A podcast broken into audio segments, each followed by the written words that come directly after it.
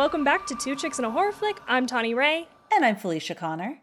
and today we're going to be talking about The Babadook from 2014. Yes. Yes, yes, Yes. yes.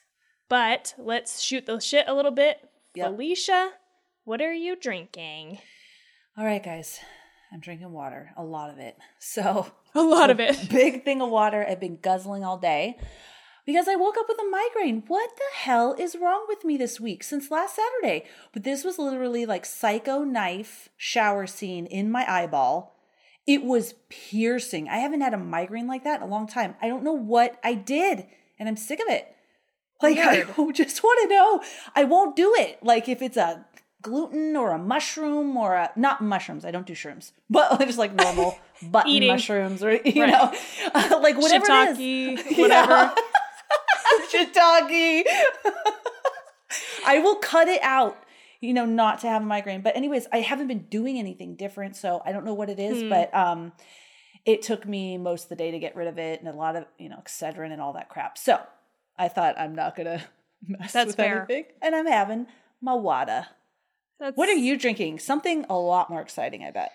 Definitely alcoholic. Um, I am drinking some Trulies. For some reason, the whiskey is just not doing it for me lately. It's like giving me acid reflux. The last couple times I've tried to drink some whiskey, it it just it hurts my hmm. throat. And so I just I'm going Truly for right now. That is my favorite truly. The That wild one. berry, Yeah. the wild berry, really. Yeah. We talked about this, these fruit punch ones, right? You haven't tried any of those? You know what? I said that's my favorite, and the only reason is because I've tried two in my life. One was pineapple, and I hated it, and one was that one, and I liked it. so it's my favorite. Pineapple's not great. Kiwis, or there's one that's like, yeah, kiwi watermelon, or no, watermelon strawberry? I don't know. It's something watermelon, I think. No. Ooh, I'm allergic to watermelon. I, couldn't drink it. What? Yes, You're allergic to watermelon? yes, I am. And this so much so that once Steve, uh, he was on this habit of um, smoking those vape pens, Yeah. right? And he had a watermelon one, and he kissed me, and I got hives all over my face and down my neck. Yeah. So, it, are you also allergic to watermelon itself? Yeah. Or is it just like artificial? Okay. No, no, no, no. Watermelon and melon, like cantaloupe, and but watermelon's the worst. I won't eat it. I don't let the family kiss me if they eat it. I was just saying so much so that he had that Yeah. thing, and it affected me. Weird. That's very sad. Have you always been allergic? I don't think so because I'm pretty sure I've eaten watermelon before. Yeah. I've like become more allergic to things, sensitive to things as I've grown older, hmm. which sucks. I don't know why, but yeah, just started getting worse. That sucks. I love watermelon. Yeah, That sucks. I used to eat that watermelon hubba bubba when I was a teenager. Oh yeah. Yes. Anything watermelon flavor. Even the artificial watermelon flavor is so good. And cantaloupe. I love cantaloupe. Well, I don't like cantaloupe at all, so I'm okay with that one. Okay, all right. But but definitely that. And avocados, I am, but I eat them anyways. Uh, it's just not as severe. It just makes my throat itch. But eggplant, Oh. my my throat will swell shut. Weird, dude. What is it? What's the I don't even thing? know. If anybody Okay. knows by the things I just told you, bananas, uh, avocados. Bananas? yes, I feel like I'm but- learning so much about you right now. They're like varying levels. Like eggplant makes my throat swell shut, Oh, and shit. watermelon breaks me out in hives.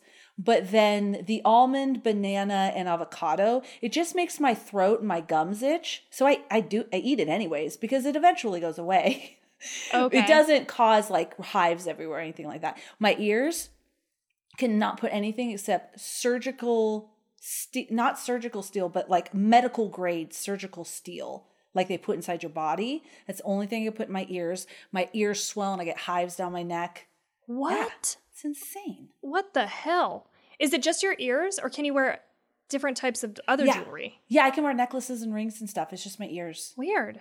It's like because it's going through my flesh. Through your skin? know. Yeah. Yeah, maybe. Maybe if I pierce the thing in my arm, then I would get hives. Maybe. Yeah. What a like I probably couldn't do that stuff people do where they have like studs. in der- their- dermal implants. Yeah. Yeah, once I was like, oh, I want to get a little nose ring. And I was like, I better not. My whole face might fall off. Yeah, that's probably a wise choice. Weird. Well, I have learned a lot of new things about you today. but I take your word for it that the watermelon, the watermelon. I think it's kiwi good. watermelon, Mm, is what it is. It's very good. Nice. Anyway, What have you uh watched or experienced, listened to, read? not a lot. There has not been a lot of time. I've been very busy again, just weeks of like nonstop shit going on in my world. But I did the other day happen to catch up on Handmaid's Tale. And I don't, again, I don't want to ruin anything, but I will say I was complaining and I'm back on board. I'm back excited about this show because something finally happened that I wanted it to happen. Okay. And I am so fucking glad about it. Okay, so it's worth I was gonna wait to see what you said because I did not want to watch that whole thing and just be like disappointed. Yeah, there's a little Okay. bit of a hurdle in those first few episodes or whatever, and then I think it's resolving itself, and we'll just see. Like, I don't know what's gonna happen from here. Hopefully, we keep down the path where I want to go, and I will just leave it at that so I don't ruin anything. Okay, that was really good because it was inspirational, but you didn't give anything away. yeah. Okay, I like. What that. about I, what about you? What have you been listening I to? I did. Okay, so 2019, I had a commute and Okay. read, listened to, read, listened to over a hundred book. No, a hundred books exactly, not over. It was a hundred of them. Okay. One of those books was Behind Her Eyes. Now Okay. they made that into the series on Netflix, Behind Her Eyes. I think they did a phenomenal job for those of you who read the book, because that's one of my, oh, I hate it when I read a book that I love and then they screw it up. I thought they did a great job. I was so excited. I really loved the book though. Um, and I, I loved it. I watched it with my oldest daughter. We binged it two days. We were just like cranking Mm, through them, staying up till one in the morning. I really liked it. It's like a, it's like a psychological thriller. I don't know. Okay. And the and the lead chick, I, uh, both women in, in it actually, I think are badass. They were great actresses, great actors, and um, and the one woman who plays uh, Adele, she's so. She's just badass. Is it like a limited series or Yeah. Yes. Um, I don't remember how many episodes there were. Maybe like six or something. okay? Hmm, good to know. I really liked it. Yeah. I'll check that out. Okay. Do it. All right. Um, I started Haunted. Oh on- yeah. okay. Okay. Go ahead. no, I all I okay, this is literally what happened. I started it and I'm like, "Oh, it's about haunted things." Okay, this is based on a true story. Okay. Then there's this guy and this woman is chained up and screaming. I'm like, "Whoa, what the fuck did I put on?" So I stopped it and I'm like, "Oh shit, this is haunted." What? Like this I got cold chills just because it was so scary. I was like, "This really happened and like the place is haunted or something?" But that's all I saw. Because then my daughter came in and she's like, Mom, that's too scary. Let's watch Behind Her Eyes. uh, I fucking love this show. I love it. And if you haven't seen any of it, Felicia, you need to go. I think we talked about this. I can't remember. Probably a long time ago. But I started watching. I watched all of it except for I only, I only watched the first few episodes of season three. I think you probably started season three, from what it sounds like, because Oh, okay. I watched that one. Season one, they're kind of hit or miss because each episode is a different story that people have. But I love the first season. There are some seriously scary like stories, and one of them reminds me of your story. So you should oh, go. oh, you just gave me cold chills. Ah, I know they're so it's so scary, dude. Some of them are like not as scary, but I just think that they do such a phenomenal job. This is like top tier horror production because they're doing these mm. reenactments of these things and it's just great. I just really like it. So we started we did that was the one other thing that I think I've watched this last week is the first few episodes of season 3 of Haunted and it it's been fun and scary. I just love it. Okay, Yeah. I didn't even realize. I thought I was starting on number one. So I'll go back. I mean, I didn't see enough, but even just that opening scene. Yes. Okay, this could be oh, this could be in a movie. This could be taking me on a journey for two hours because it was fucking terrifying and it was like beautifully like shot and acted and like I was blown away. the tension is they just Yeah. do such a good job of editing and Yes. Yeah. Okay, I'm gonna watch that next. That'll be my thing. Okay, I'm sorry. Keep going. No, that's it. We I started Wrinkles the Clown on Hulu. Okay.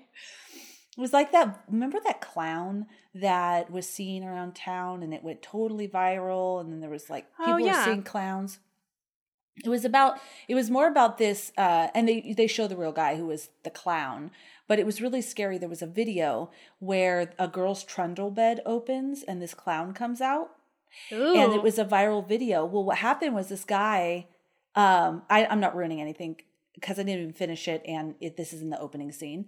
But this guy, he wasn't getting hired as a normal clown, so he started posting this scary mask, and um, he would walk around right, and he became like this local legend, and he would post these stickers with his phone number. People would call him and say, "My kid is misbehaving. Come." Oh, geez. and he would come and scare the kids and they would pay him or scare whoever right and you hear these recordings and these parents going you better stop it. Stop your shit or i'm calling wrinkles. And the kid is like no no. Like they're horrified. Well first of all my daughter goes if you fucking had a clown hiding under my fucking bed as a joke or as anything and and it came out and scared the shit out of me and you're like ha ha ha. She goes i would fucking hate you mom. I would never talk to you again. And i go i totally understand that. It's traumatizing. but i think it was uh, i didn't finish it because um, she hates clowns. I didn't even realize how much she wouldn't look at it. And she's like please turn it off because she was in the room with me. And i'm like Oh my God. okay. Um, but anyway I think it's just all about how dangerous um it can it can be because then people started getting violent. If you come Yeah. around because they they they were scared of clowns. So Yeah. they were like if you come around here we're going to beat the shit out of you and then parents, okay, this is massive trauma to your 7-year-old child. Yeah. if there is a crazy. fucking clown under their your their bed like you know, and so the mass hysteria and all of that. And so that's what it was about, but Interesting. yeah, okay, it was I'm interesting. I didn't finish it though, but it was interesting. I'm very interested in this. I want to watch it. That was on Hulu. so those are the three things I saw. No Formula One this week. It's Sunday. okay. Okay. Got it. uh, okay. Are Yeah. we ready to jump in? Yep, yep. All right, so let's dive in to tonight's movie, The Babadook. So this was my pick from 2014 for our Mother's Day month theme of mothership, motherhood, mothership coming down to get you. Yeah. the mother I don't know where I was going. Motherhood. Mother load. I don't, you know, all those mother things. oh shit. Okay, so this was directed by Jennifer Kent. The cast is Essie Davis played Amelia Vanek. Uh, Noah Wiseman played Samuel. Hayley McElhinney, I think is how you say it, played Claire. Daniel Henshaw played Robbie, and Barbara West plays Mrs. Roach, their neighbor. The budget was 2 million, box office was 10 million. It's a pretty good return. Yeah. It is an Australian movie. Um, IMDb gave it a 6.8 out of 10. Rotten Tomatoes gave it a 98%. What? Very high. wow. That's very high. Very almost 100. Holy and moly. I know. And 78% of Google users liked this movie. 98. That's like almost perfect. Yeah.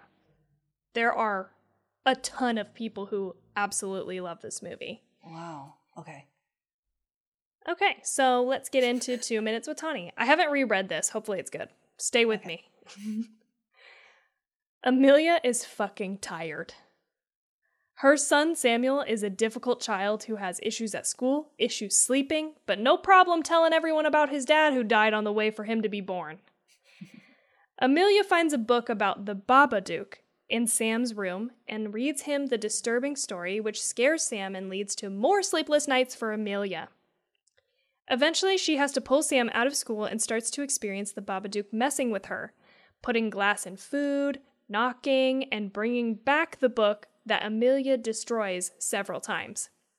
The Babadook possesses her, and she kills the family dog before going after Sam, but Sam fights back and ties her up to save her. Sam tells her that she has to get the Babadook out. She vomits black nastiness all over the basement floor and expels the Babadook, but as the book says, you can't get rid of the Babadook.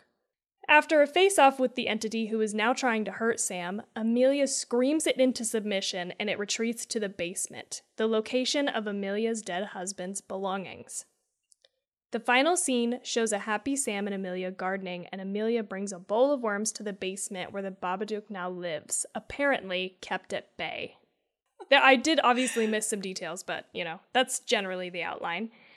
So, Felicia, what did you think about this movie? Um, I liked it, and I feel like I may like it more after you tell me trivia because I have lots of questions. Okay.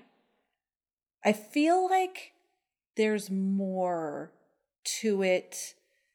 Like, I feel. Yeah. Yeah. It was an experience. And um I did like okay, so I I I love hate.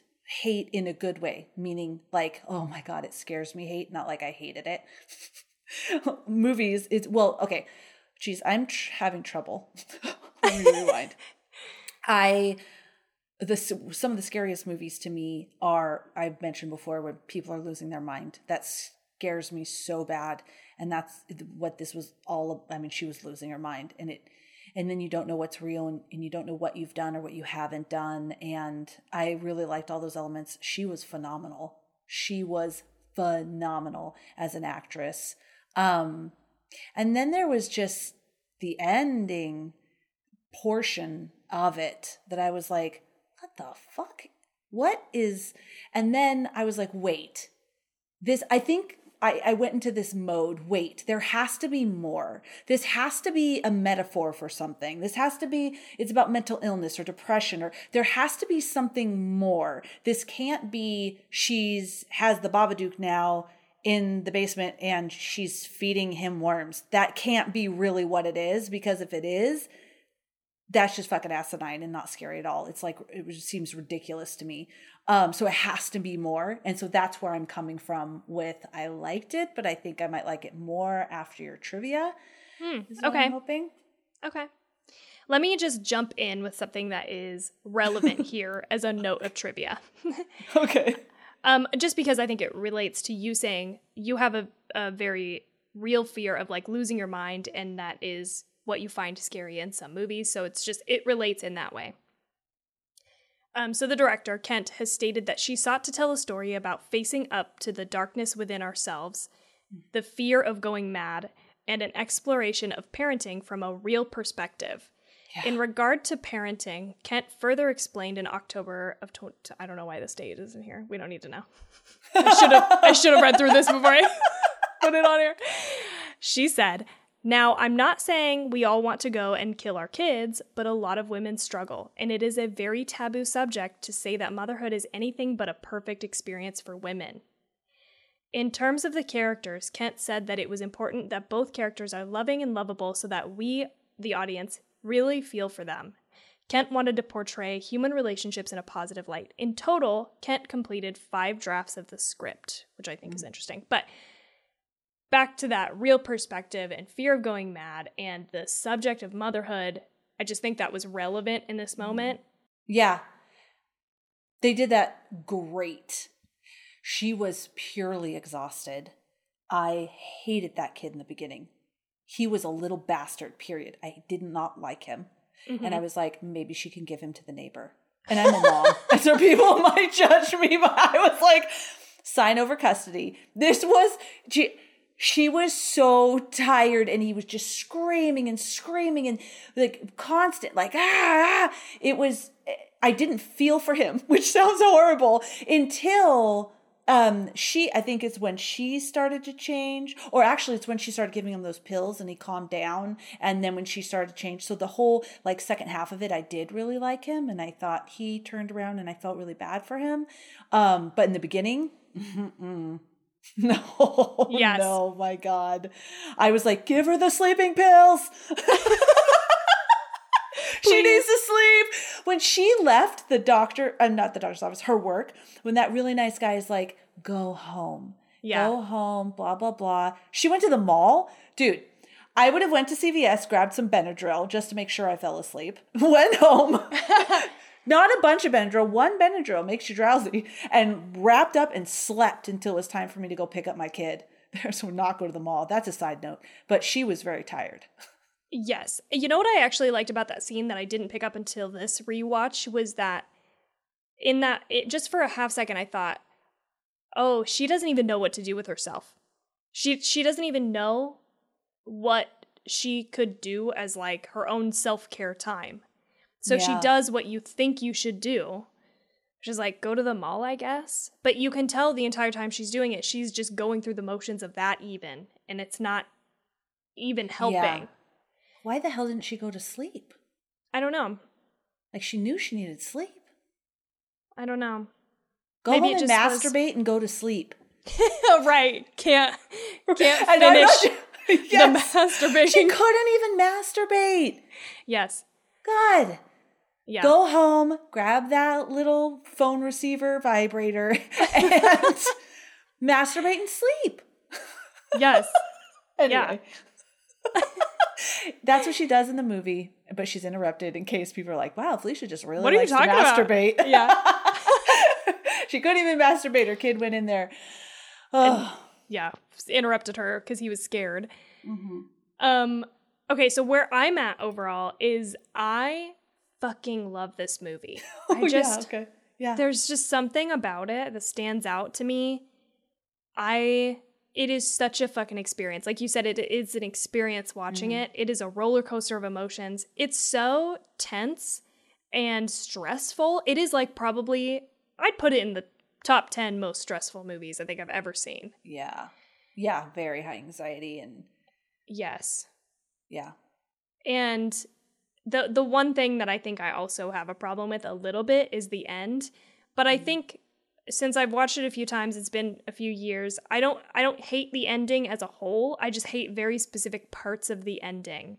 So we can talk about that as we go, but that's kind of like where I land is I just overall really love I just love there's something I can't put my finger on it really, but I think it is the care and the love of that the care and the love and respect that Jennifer Kent put into this movie. Mm-hmm. And as we go through the trivia, you'll kind of see that she just she really cared. She thought about this a lot. There's a lot of work put into it. And I get that. I think as a viewer, I get her intended experience. And I think it also just has like really important shit to say as a movie. So it's a little on the nose because you're right. I think overall people feel like the metaphor here is that it's a, you know, a metaphor for mental health and depression and facing that stuff for yourself and it never goes away. But you can more effectively live your life if you acknowledge that it's there and not treat it like it is a inherently a bad thing like your grief or your depression or I don't I don't know exactly like and I may not be putting the best words to it but you see her deny and repress and not want to even face the fact that her husband died for the first part of the movie and then when she finally does that's when she's able to manage this you know babadook Yeah. thing. And so I like that part of it. You know, even in the book, it says you can't get rid of the Babadook, and it just is. And it's about like learning to live with it rather than being in a constant state of fighting it and denying and repressing it, I guess. Yeah. I'm probably not talking about that as eloquently as No, you are. I'm thinking about every, could. I'm thinking about everything you're saying. And uh yeah, I was hoping that's what it was. So that's good. Um I don't I didn't I guess maybe it was just the but I don't know how they could have done it differently. I don't mind that it was there and that that's what it was a metaphor for. Um, I like that. I like when there's a deeper meaning, an additional meaning than just there's a monster. Um, I just I don't know the whole like feeding it worms. And then when it came out and she was like, ah, this weird, she went back, ah, and then it's okay, and she's calming it. I mean, I get it. I guess that's like what you do when you uh like if you're having depression and you're kind of like telling yourself it's okay that i feel this way it's okay so i guess i could see it that way now that you explain it Mm hmm. but i get what you mean i think that is um you know why not talk about it now just while we're on the subject yeah. i think that my biggest thing is i i don't understand like the worm portion of it and i wanted to look up more information about this but i just didn't have the time, so I'm sorry that I don't have like more information on that. There might be something there. There might be like why a worms? deeper meaning. Yeah. Yeah, but I felt like this seems very random to me. It, I said this to I said this uh, to Steve because he watched portions of it with me, and I'm like, did he tell her he liked worms? Like, why yeah. they spend so much time picking out the worms to feed him? Like, why worms? Why not throw some Triscuits down there? Or like, like I don't know why worms or something. Like, yeah, like I like the idea that it still exists and it's there and it's a part of their lives, and that you can acknowledge that something is there and have it be there and not be ruled by it. I like mm-hmm. that whole idea. I just wish it had been executed maybe a little bit differently. Yeah, so, because too. I've I've thought about this the, since I watched this movie the first time and I I was more upset about the ending the first time I watched this and since then I think I've kind of come around to most of it. So the idea is great. I just wish it hadn't have been so specific, I guess. If she had just acknowledged or said something, but maybe there's something deeper in the feeding it that maybe I'm missing or I just what yeah. didn't come across or something. But it did that feel she was feeding random. it the sorry, it did feel random. Sorry. No, go ahead. totally I was done yeah that yeah i think that that's i like those moments of oh yeah that's why and I, I think that that's exactly i felt a little disjointed in that portion um, but i was i liked it enough that i was trying so hard steve didn't like it mm, was okay. like what the fuck is that and I'm like, no, it's got to be a metaphor. It's got to be because he was seeing it at face value that now the monster lives in the basement and you feed it worms. Like that's stupid, honestly. Yeah. But for a metaphor, I'm like, it has to be. It has to be. And he's like, oh, maybe that makes a little more sense than that. Yeah. And it is like this sort of fairy tale esque feeling with the book and the. Mm. Ooh, that book was scary. Yeah, the book is creepy. That's a great book. Yeah. Yeah. So scary. Let me tell you something about the book. So, yeah. the movie had a campaign where you could buy a copy of the hand created pop up book for $80. The first 2,000 copies are numbered and signed by Jennifer Kent. The book contains pop up pictures as well as additional pages not seen in the movie. The campaign was only open for a limited amount of time, in which 9,500 books were sold. So 9,000. I wouldn't have opened it though, but I would have bought it. I know it'd be really cool to have one of those, right? I- would be scared. I'd just seal it though. I wouldn't want to read it. But yeah, it'd be so cool to have it. I just wouldn't let anyone open it. Don't touch it. Don't touch the book. Don't open the book. Because that shit was scary. Yeah. You know what? The uh, the okay. Anybody in your house, if you have a black hole in a wall Twice. And there are bugs coming out of it. There is some spirit shit coming back and forth because that was the fucking same thing as Mama. Yep. And now this one.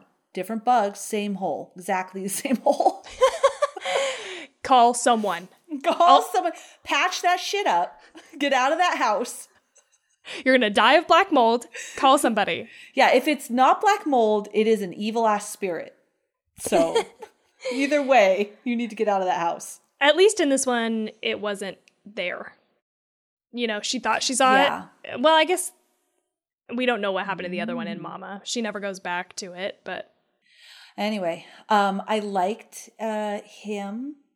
I thought he was creepy. I liked how you didn't ever really see him. Just those kind of long. It was just weird. Those long fingers and the suit. Can I say one thing? Um, uh, only for a couple movies, and the other one was The Lodge. I had to watch it in my bedroom because everybody was watching everything else. Our TV in our bedroom, I don't know anything about TVs, but it's really, really crisp in not a good way. It, I almost feel like I'm on set with the actors. Is it like when people move, like the motion? Yeah, they look like they're in front of me versus this uh f- maybe filtered state of like I'm watching a movie. Okay, if you if, some people know what I'm talking about. I think I know what you're talking about. okay, yeah. it's just there's really crisp, like they're in, and it it kind of ruins movies for me actually because some of the effects were just so. It almost looks like uh, this is what I said to to Steve. It looks like um a movie that hasn't been edited yet. Like they're looking at the Yeah, the dailies. dailies. Yes. Yeah. And um, I think that that might have led lended to me the reaction I had as well. Yeah, that's like a smoothing effect I think that some TVs have and it it takes away the motion blur, which is not normal for us, right? Like cuz if you see stuff in motion, it is blurry cuz it's moving and our eyes can't like keep up as fast. So what happens Yeah. when you take that smoothing out of the TV like or when you put the smoothie on, you can't see the motion blur. It doesn't look real. And it feels like hyper it feels hyper realistic, which is really weird. So I agree. I don't like that at all. Okay, so I think I'm going to stop because I I think it took a lot away. Now the the movie was still really good, but I kept like being thrown by it. Mm, okay. But anyways, so there's that. I'll take that in consideration when I do a score. Okay, good. Um, fil- file that away.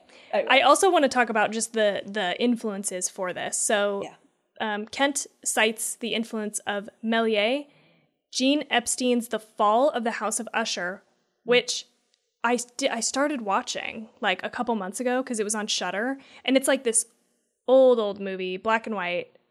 Shocker, I know. And I I just was like interested in it, so I put it on and watched it for a little while and I liked what I saw of it, but it is kind of this like black and white, old school, theatrical look and feel. And I think I feel like in a way they they have some of that on the TV when she's like trying to fall asleep or she's sitting in the living room, you know, she's got those scenes of those Uh, types yeah. of movies on on the TV. But even in the movie itself, there is something there that feels similar to that. I think it's partially the lighting and the like framing of stuff. I'm not entirely sure, but it feels kind of like that. And so it feels mm-hmm. like a fairy tale in a way. And I think that lends itself to the credibility, the believability, I guess, of this movie and the Babadook. I can just buy it easier than I think I could in other movies. Yeah, and also yeah. it's very like insulated. You know, you've just got them in this house and it feel it's nice in that way cuz it kind of feels like just contained. I don't know if I'm making any fucking sense. But you are, yeah, I yeah. yeah. Okay. So sorry. Let me keep going with this. Um, Kent used stop motion effects for the monster, and a large amount of smoothing was completed in post production. She explained there's been some criticism of the lo fi approach to, of the effects, and that makes me laugh because it was always intentional. I wanted this film to be all in camera. She also has said that the man in the beaver hat from the 1927 lost film London After Midnight was an inspiration for the design of the Babadook. Was there anything about uh, him being a moth or any significance to, or he wasn't a moth? He was like a what a beetle, or maybe he was a moth. Remember, he was like. I think that was another thing about it that wasn't a bad thing. It was a quite an experience where you weren't really sure what you were looking at either. Like when she she would stare at the the uh, light above her, and then he came and uh, was like this maybe it was my TV, but I couldn't really tell. But I could see this fluttering, and it sounded like fluttering, but I couldn't really see what it was. And then it like came down at her and went inside of her. Um, or at the end with the big, I assumed they were wings, but these big black things, but I couldn't really see. I just could see the edges of this black thing, and then it was in, and I was like, "What am I looking at? Like, what am I looking at?" Not in a bad way. I it was just like, yeah, I did not find anything about that, but I think it's worth uh, looking into because I, I maybe there is something there as far as bug imagery and you know what I mean, especially Yeah. with the worms later and feeding it to him. I Oh, I don't know. I didn't come across anything like that, but yeah, I I think what you're talking about, it's like that chittering um, yeah. sound effect that happens when he's like running across the ceiling. And there is like, to your point, a lot of Oh. bug related things. It does look like wings for a moth. I don't know. I don't have anything on that, but I think it's a I think it's a good observation. It's worth looking into. Thank you, Tawny. You're welcome. you know what I did like about this movie um, it, as well is it felt like uh, like a scary dream. Just the way everything looked was how almost it would appear in dreams, with exception to a few things like um, with her laying in bed and you know that door opening is fucking scary and all that. But Yeah. like that, that just the way things are placed. But I loved because I suffer from these type of dreams every once in a while, the sleep paralysis dreams.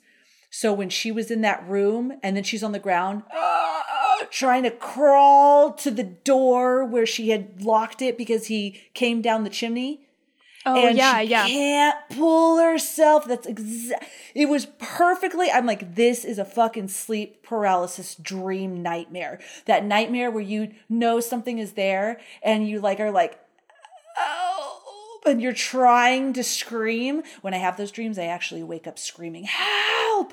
But it's Wow. they did that so good because I like could feel it. I'm like, oh shit, this is scary. This is this is very scary. I also like the scenes where the half the room is in complete darkness and it creates like a stage like look. I think that's where what I was mentioning earlier is there's these moments that feels like you're watching a weird fairy tale like movie or it's on a stage or something. This is one of those moments. And it's when her husband walks out from the shadows or there's just nothing there. There's like half the room is in shadow, which is so not what it would actually look like, but you buy it and it feels like a dream. I also love these scenes where she like falls asleep and it's this like sped up, you know, like oh, thing, but you also get the sense I think they did this so beautifully. I've never seen this done ever in any other movie that you get the sense that she doesn't feel like she slept at all. Even though it's been there is a passing of time, but you don't as the viewer watching her lay down and go to sleep, you're like that wasn't any restful sleep. It feels like she just laid down and woke up and the sun was up. I loved that. I thought they did that really well. that was fucking brilliant. Yeah. When it first happened, I, it tweaked me out because I was like, oh fuck, what's happening to her? And then I Yeah. realized it was speeding forward, and I'm like, oh, okay, haha, that was creepy. yes. um, but yeah, that was so good. Her even that I guess that falling because that's another dream. Oh, that I'm yeah. thinking about it, That that's happens another twice. dream thing, right? Where you're falling. Now hers is a good fall. She looks like oh, so it could be like I'm finally gonna sleep. No, you're not. Um, but that's also another dream experience a lot of people have is falling. Yeah, there's a lot of that. There's a lot of just confused in and out of sleep. Like totally I mean, you know, when she gets to the point where she's so sleep deprived, she's like delirious, you know? She can't even tell what is actually happening. And there isn't there like a whole dream sequence of Are you talking about when he was stabbed on the sofa? And then Yes, she was like screams, that is it. and then he's like, "Mom, what are you doing?" She's standing there with a knife. with a knife. Yeah, so scary. So, so scary. That whole thing about losing your mind, like you don't even know. You may kill your kid. You don't Yes. even know because you don't even know what you're doing. Yeah. I do love one of my favorite things, and you've already mentioned this, is the journey of going through this movie. I the first time I watched it, I remember for the first part being terrified of that little boy, just like what you were saying. Like you're like, okay, this is he's also very stressful and all of that, but I was scared of him. And then Yeah. about, you know, a little ways into the movie, it flipped and I became terrified of her. I and Yes. just that like juxtaposition, that journey as a viewer, I thought was so fucking well done because you're so scared of him. He's doing insanely crazy things. Like when he's in the back of the car and he's screaming, he's like, I and think kicking it's her like, chair and screaming and get it out, chair. get it out. And he starts oh. just like seizing because his Oh, like yeah. brain overheats. But he's staring into the corner of the car, so you think that he sees something. That scared the shit out of me. I was like, oh my god, that was so creepy. This little boy, fantastic actor. But then you, you know, get a ways into the movie and she is acting just so crazy. And you're like, oh my God, she's going to kill the dog. She's going to kill him. Yeah, because it was in the book too that she does it. Yeah, you have some foreshadowing. You're like, oh no, she's lost. And she does, like, she is like violent, violently going around this house, hurting everything in her path. It's very Yeah. scary. And then by the end, you're like back to like loving them both. I cried through this entire movie, this rewatch. I don't think I've done that the other times I watched it, but I cried like several times because it's just very emotional. It's really sad. And then it's really heartfelt in other moments. And there's just a lot of emotion. And I think Jennifer Kent did a really fucking fantastic job of just getting through this movie that has such a heart. Uh, they did a really good job showing the other side of parenthood where like you do you have a kid that's acting up and she did such a great job showing like she loves her child and she's sick of her child and she wants to sleep and uh, and then with her sister who everything seems perfect and our sister's perfect friends or their lives are perfect. I love how she went um, i loved at that birthday party how the lady was saying something about that she talks to women who are you know un- suffering Disadvantaged or something. disadvantaged disadvantaged. And then she said something like yeah i can't even afford my gym membership. And she spoke up for herself. I loved that. Um, but showing that how she's like you won't even listen to me. Her sister's like her sister thinks yes i try to ask you and i try to do this. But then when she actually called asking for help she's like i don't know just call the police you know click so Yeah. how isolating that is because it you know the world makes you think that um, being a parent is all about these Instagram pictures of just love and happiness and everything is great and oh, sunshine and rainbows. And there is a ton of love and a ton of stress and a ton of fear and worry and anger. And uh, it's really, really hard. And I thought they did a great job showing all of that, how much she loved him and how much she t- struggled. I mean, I'm going to be honest, the first time she I don't remember what she said, but shut. She didn't say shut the fuck up, but she was just like, just shut your damn mouth or something. I was like, finally. Yeah, yeah. the first time. Yeah, it's it's hard for her. And I think she tells him to go eat shit. I think that might be what you're thinking yes. of. And she immediately feels No. bad. Actually, that go eat sh- shit one, I that was on the when it was verging liking him because I think that was later where she oh, was. Oh, okay. And then he's like, she just lied down, and he's like, "Mommy," because that's he was being really sweet. He's like, "Mommy, I'm hungry, and but all the the groceries are out on the couch." And she's like, "Go eat shit!" but it was before that. I think it was Oh, okay. before that.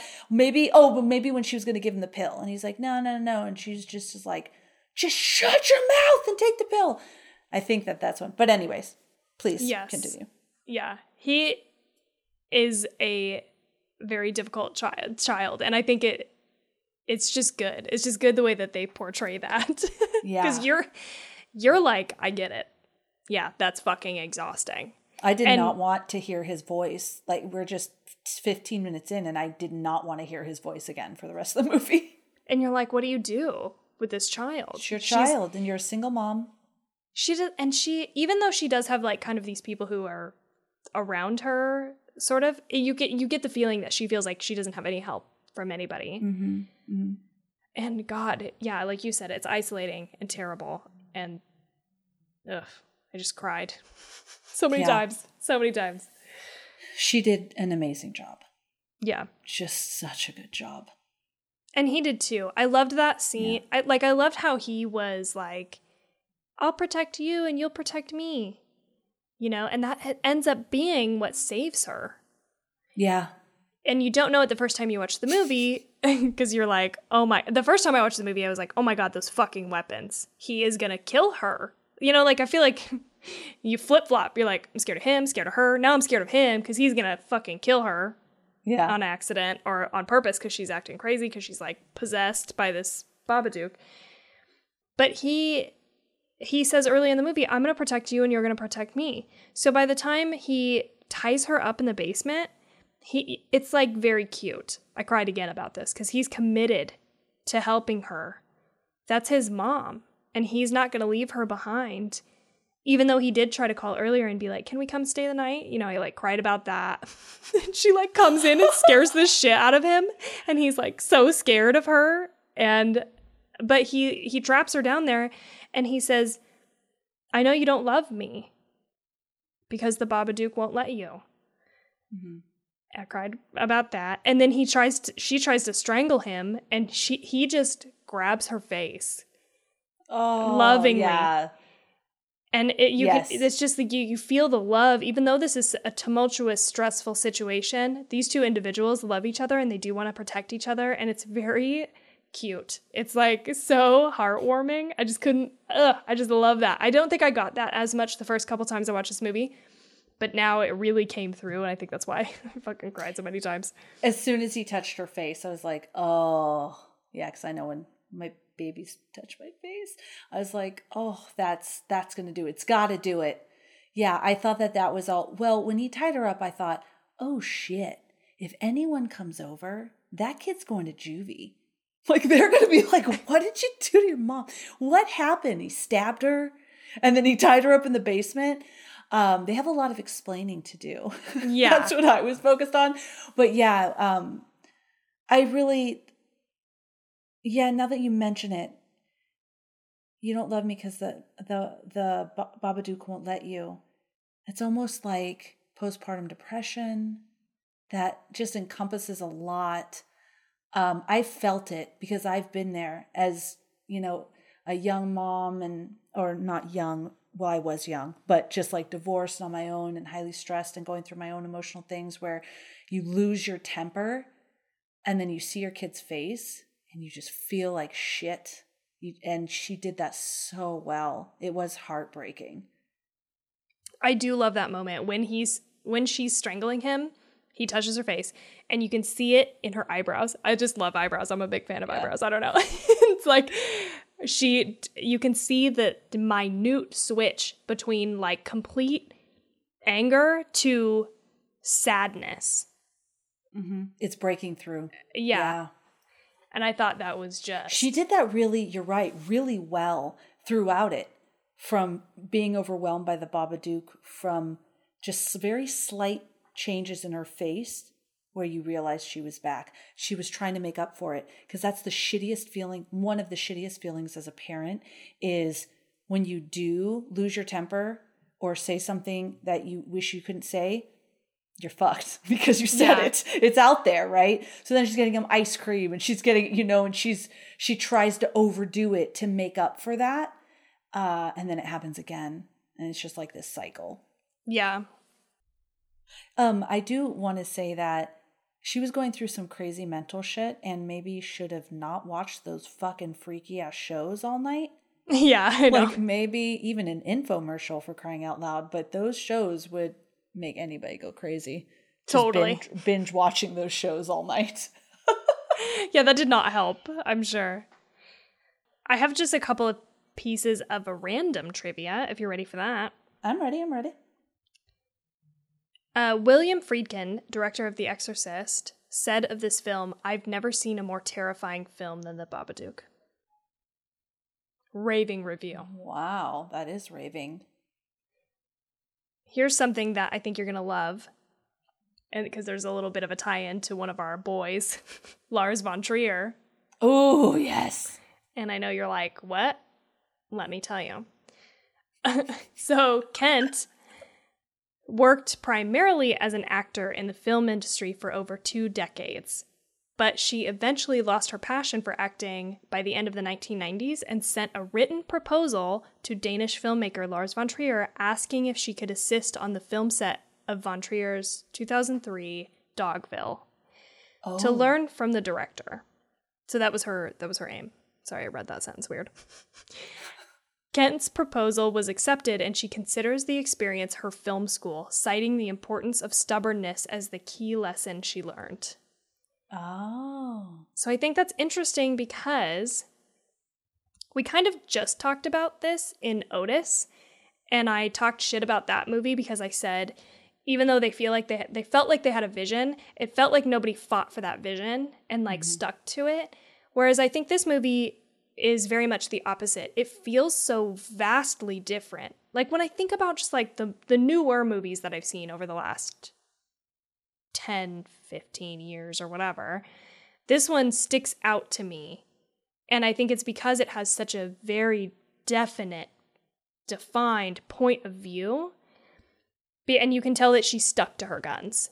Yeah. But one of one of the things that I did read that she actually changed is she did originally want this movie to be in black and white because she had made a short first called Monster, which I watched today, and it's very similar to the Babadook. She calls it like the baby Ba- Babadook because it was kind of the seedling of this idea. And that is in black and white, and she wanted it to be in black and white, but her cinematographer was like, "No, we should go color," and kind of pushed her towards these very like cold because everything's very dark and like blue and just cold feeling, which I think is a wise choice. Again, I'm just not a fan Yeah. of black and white, but I really I think it worked, and I thought it was. I feel neat. like I me as well. I liked the colors in the house, the dark, dreary, cold blues and uh I I really I'm trying to picture it in black and white and I'm glad they didn't do that. I think it would have been too much because uh, again, Yeah. you get this 50s vibe from the movie as a whole, and then you take that to the next level with the black and white. I just don't think I would have liked it. Yeah, I mean either. I'm glad they didn't do that. That makes me like the movie a little bit more that though because now I think back to Lars von Trier, which I really like his movies and they're weird and sometimes you just don't really know not sometimes. A lot of the time you don't know what the fuck you're looking at, but there's something enchanting about them. Something that just kind of well not enchanting, spellbinding. That's a great word, I think. Yeah. Yeah, I think enchanting. I think of like you know Disney princess, but yeah, something that like or, like spellbinding or chanting. Yeah, if you're under an enchantment, there you go. Yeah, there we Yeah. go. Um, when you're watching it, that just keeps you fixated and and wanting and searching for the deeper meaning Yes. behind what you're seeing. And that movie totally did this. because you sense there is something here. There's something Yeah. intended here, and there's a heart to this movie rather than it just being like surface level monster movie, which I, I don't think is uh, always bad necessarily. Like, I like some of those too, but yes, you do get the sense that there's something here. There's something to be said. There's a point of view, and Yeah. I did like it. And the other thing is, I also listened to the Faculty of Horror episode on this today because they dive into like themes and all that, which I'm not going to get super into, but they did talk about, and I think this is an interesting tie in with Lars von Trier. And I agree with this, and I thought about this before even listening to this episode. This is one of the best depictions in film of depression I think I've ever seen. And the only other thing that I can think of that rivals it is Melancholia. And they said that in this Faculty of Horror episode too. And I was like, fucking exactly. It feels exactly that way.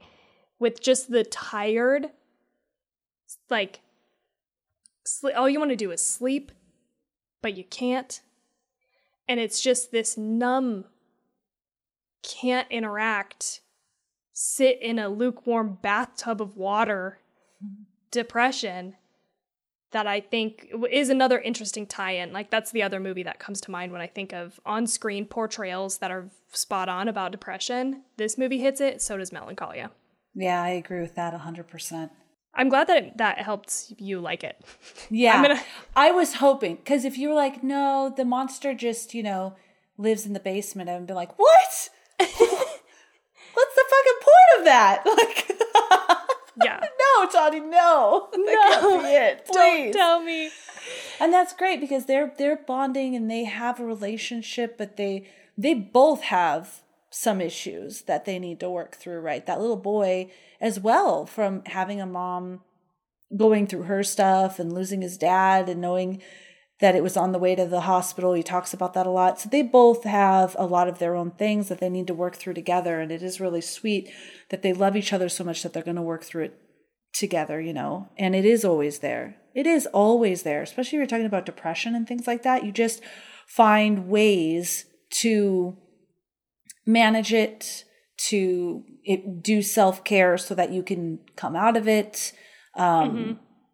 Or I, you know, I know for myself, I can recognize that I'm feeling that way. So if I'm, if I'm thinking, um, if I'm thinking that, you know, I'm really upset about something or whatever the case may be, that that's not what it is. Doesn't make the feelings go away, but you can, like, especially like when you oh gosh, she did this just so well. And that's just something I can relate with. If you lose your temper, and then what happens is you feel so bad and you start to spiral in, I'm not a good mom. They deserve a better mom. And that just goes to a dark place. And she did that so well, showing that aspect. That is always there. Like your mind can click there, but you just get better at going, no, no, no.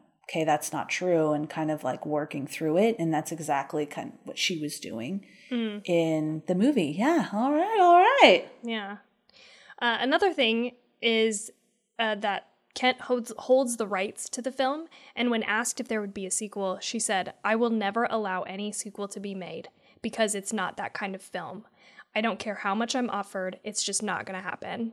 Good for her. And I like that. Yeah. it does. Yeah, it doesn't. Now, is it just going to be all these different moms that suffer or just all these different people that suffer suffer from mental illness. Well, I think it would be specifically have to be parents because it's a children's book and everyone's going to find the book and the Bob. Yeah, no, no, no, no. It would lose it. It would lose its. I think it would lose its. Impact. I agree. I agree. It's not the same. And it, it, yeah, it just makes no sense. This is such a specific story for them, right? I mean, I don't know if you caught this, but they mentioned her being a children's author, a children's yes. book author early. So there's kind of this sense that, like, I don't think we really know, but it's kind of like is this your book? Did you make it? Is it a book because you used to be a children's book author? It's so very specific to this family and what they're going through that to pull the Babadook into other families would be not good. Well, you could do it, but it wouldn't be the Babadook. Yeah, it'd be like based on whatever like she was a children's author, so based on something that was related to that person. But um but yeah, but I don't think they could go watch what's that show we were watching? Monsterland is kind yeah. of the same type of ish. I what Thing. we're talking about. Yeah, yeah, yeah. Yeah. Uh, and just the last kind of overall thing is uh, Samuel displays some autistic traits, and parents of autistic children have identified with themes of the film, including the social isolation and sleep deprivation that commonly overwhelms them. Because I, I definitely think the the isolation thing is not something that we've talked about yet, but you it, it that is heartbreaking that none of these other yeah. kids want to even interact with him and it's like what do you do? You don't even that, have yeah. a place for him to go. Sorry, go ahead. Uh the child is isolated and knows that the other children don't enjoy his presence, then in turn the mother is isolated because who's she gonna hang out with. No one gets works, it. Yeah, she works at the nursing home, so it's not like there's she's making tons of friends there. There's that one guy, you know, which he was mm-hmm. a sweet guy. Um, hopefully they hook up later, but yeah, they're both completely isolated in their, you know, what they're struggling with. Yeah. And can you just imagine like what they were, t- what you were saying that the parent, parents of autistic children were saying a lot of those characteristics and sleepless nights they have to deal with. Can you just imagine? It's how hard because you love your baby so much and you just want to sleep and you just want to be able to, you know, go to a birthday party or, you know, just do whatever. And my cousin's autistic. And I remember my aunt, she, it was really, it was really hard um, he's older now. He's doing well, but wow. Mm-hmm. Yeah, I can certainly. That's just that extra on top of just parenthood. Parenthood. You know what I mean? Yeah. Now add this on top of it. Yeah. Interesting. Yeah. Um, kind of along those same lines, like her snapping and being frustrated with him. I I think this is a really good thought. Uh, so Kent was extremely sensitive about introducing the themes of the film to the child actor Noah Wiseman.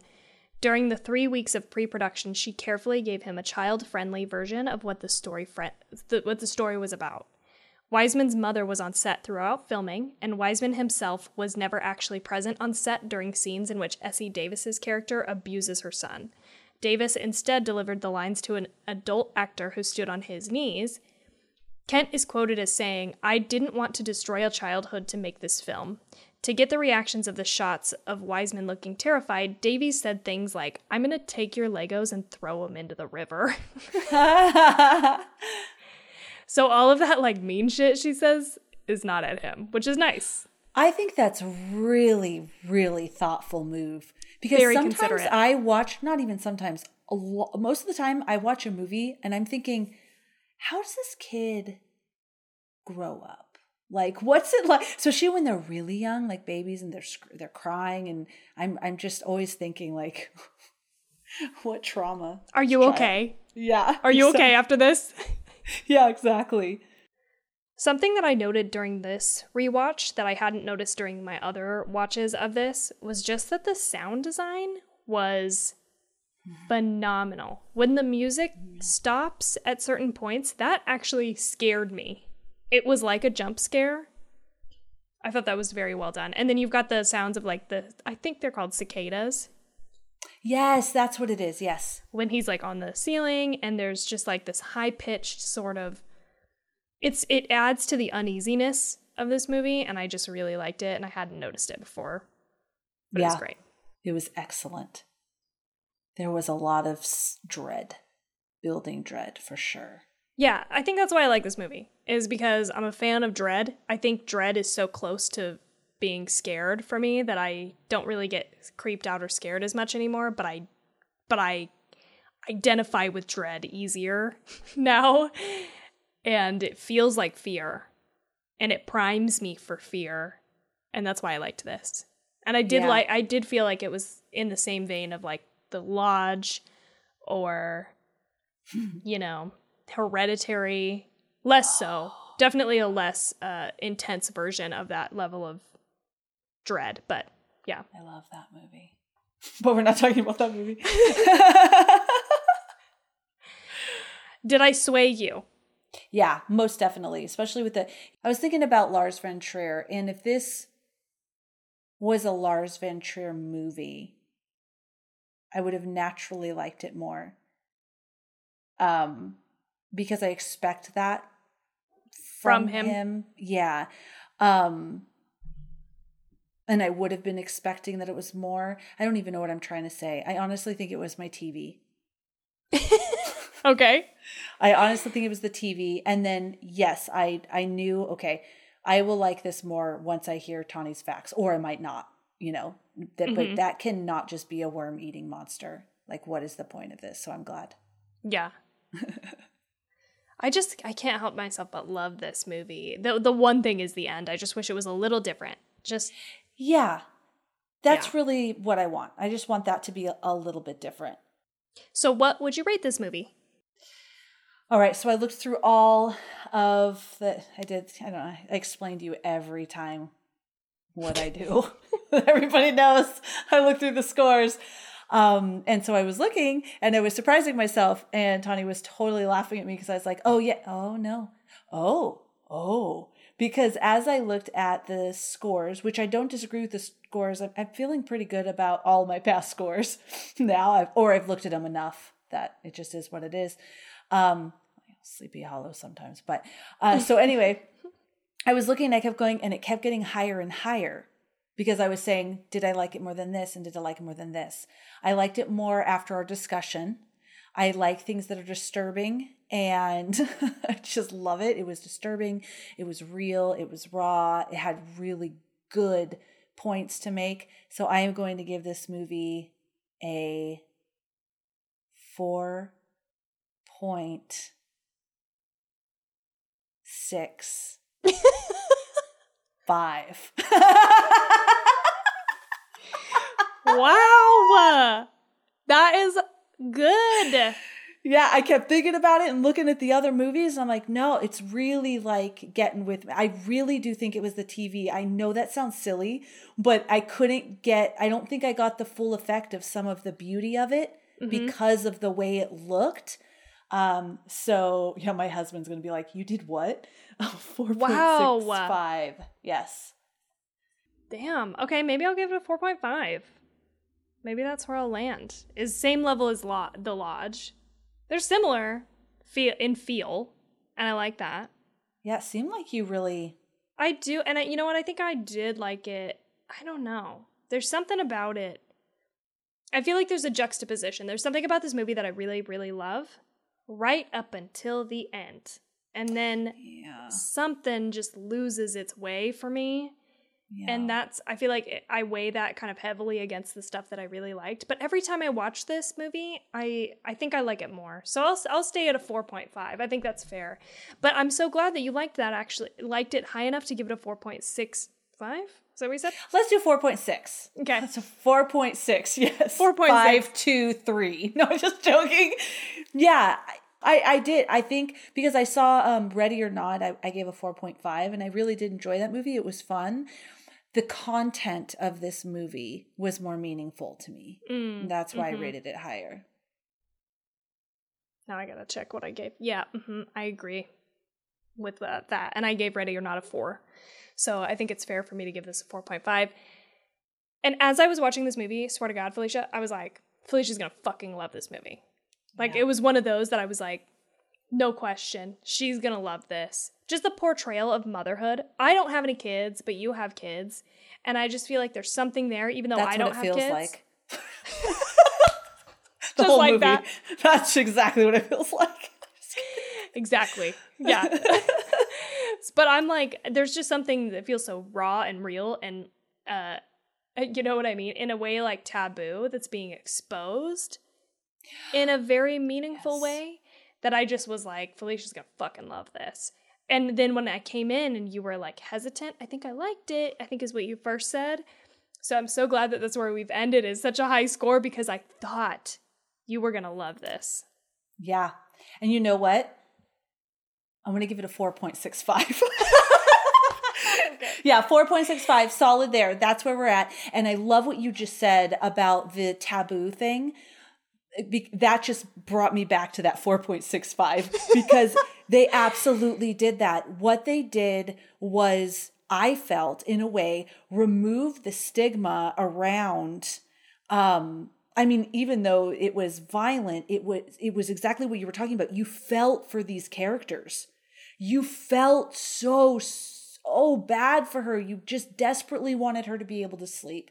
You desperately wanted them to be able to just have a good day and a good time. You felt so bad for him too and struggling through the the grief of of lo- she can't even have a moment to be sad about losing her husband because now she has a baby to take care of and and it, that was just so beautifully done. And when I say re- remove the stigma, yeah, I think I made sense because you can, from um, an outsider view, look at a mom in Target who might say, "Stop it!" and like take you know take her kid out of the store, and you're like. "Ah, Bitch. I know Yeah. when I was young, I was like, I would never. And my kid would never. That's all bullshit. And so they removed that and they made it so you felt for them. So even when she was yelling at him you you didn't have these feelings like wow she's a terrible mom. You're like these two people who love each other are in a really terrible fucked up situation. Yeah. and they have no they they're just uh, isolated like you said and they have no one to help them. And um so yeah 4.65 I Mm. like it even more. And you know what? I'm going to watch it again on the TV out in the living room that doesn't have the smoothing. You should. You should. And I think you'll notice other things because every time I watch this movie, I notice something new and different. And Yeah. I just think there's a lot to like. There's it just I said this earlier, but I'm just going to reiterate because I think it's important. You can tell there's a lot of love. There's love and dedication and conscientiousness and thought that was put into this movie and it comes through. And I love that. Yeah, me too. This was probably the the biggest increase of that you've given me with Points. your trivia. Yeah. oh good. Well, I was ready for it. I this really I really was. I know I'm repeating myself. I'm sorry. It's late. I really was on the verge like Tawny's going to make me love it or I'm not going to love it. Yeah. So that's why when I came in I was like I like it. I just need to know a little bit more. Well, good. Good one. Thanks. We don't even know what the fuck we're watching next. We don't. We don't. so Go to Instagram. look forward to our post Yep. on the first of next month, June 1st. You'll find out what we're watching next. Yep. We hope you enjoyed that bonus episode of Spiral. Yeah, go check that out if you haven't already. Yeah, that was fun. It was fun. It was exciting. A, Mm-hmm. It was an exciting process, but Yeah, it was. Yeah. In the meantime, Tawny's send a us, baller. She just freaking cranked out these extra um, know what? editing and stuff. It was awesome. Oh, I was gonna. I thought you meant about watching stuff. I was gonna say if there's anything I'm good at, it's binge watching shit. Oh yeah. Oh, Tawny was a massive baller with that. I was like, yeah, Tawny, I'm gonna binge these saws. I've only seen one of them. I'm gonna binge them all. Don't worry about it. So she binged them all. She saw them all, including the new one. Oh, except for one, the Jigsaw one. Yeah. Um, and she's like, "How many did you see?" And I was like, three. Which was a lie because it was two and almost all of three. I just had like I don't know twenty minutes left of it, Two point. which I finished by the way. Two point eight. Yes. Yeah. Yeah, She two- did. yeah. She messaged me about it. I can verify. Yeah, yeah, yeah, yeah. My husband's like, "You're still watching those?" I'm You're working "There's and I haven't fucking played- eight." yeah, yeah. Yes, I'm still watching. I want to know what happens. I don't know if I should stop now though, because we'll probably talk about it in the future, and I could watch it then. But I kind of just pop it up and you know just enjoy my day with some saw going on in the background. Why not? That's how you like. That's how you go through the day as a Yeah. member of this two chicks in a horror flick. yes, exactly. That's Me how too. we roll. I was talking to my coworkers the other day and we were talking about Haunted and they were like they were like, "Would you watch that show though if you were alone? If you like lived alone, you know?" And I was like, "Oh yeah." Like I just have no problem. I don't know. I'm just not one of those people that gets freaked out super easily, so it's like no. Any chance I get, I'm watching something scary. Oh Whether hell I'm yeah! by myself, with other people, whatever. I was a single mom for many years with my oldest two, and I watched true crime and scary shit all the time, and it freaked me out. and I was terrified, and I would go to bed and have nightmares, and then the next night I would watch it again. So it's just how it Still is. not a barrier to entry. Now Still you know not what? a barrier. if I'm in a cabin in the middle of fucking nowhere, that might be Mm. the one time that I am not about to watch a horror movie because I don't need to be that level of scared. That's like some real life anxiety on top of being scared. I don't need that, but Yeah, I'm not Yeah. watching The Strangers in Mm-mm. a freaking cabin. mm-mm. Yeah, that's very true. If there's not like people immediately, I just break the window and scream, and they can't, you know, they can hear me. yes, Yeah, yeah, You're good. I agree I'm with that. good. I don't ever want to be in a cabin. and not with a horror movie, just some No, regular yeah. ass movies, some rom coms. I don't know, Yeah, yeah. relaxing. Well, you guys can find us. You can find us on Instagram. That's our main hub. Uh, you can also find us on Facebook and TikTok and all of those other places at Two Chicks and a Horror Flick. On Twitter, we're at Two Chicks HF. Um, and yeah, what else, Tawny?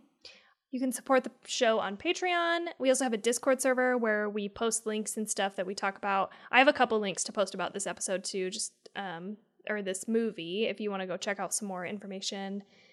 Oh, give us a rating or review if you like this podcast and share it with a friend maybe.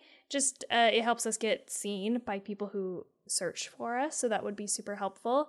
Let's spread our love of horror throughout the world. Yes. To This is the good we're doing in the world. Yes, yeah. to people who might be a little nervous about talking about it, not me. I'll talk to fucking anybody. Remove Yeah. the stigma around loving horror movies. Yeah. Let's do it. But we'll, we will see you next week, whatever our movie is. and we hope you have such a good night. No nightmares.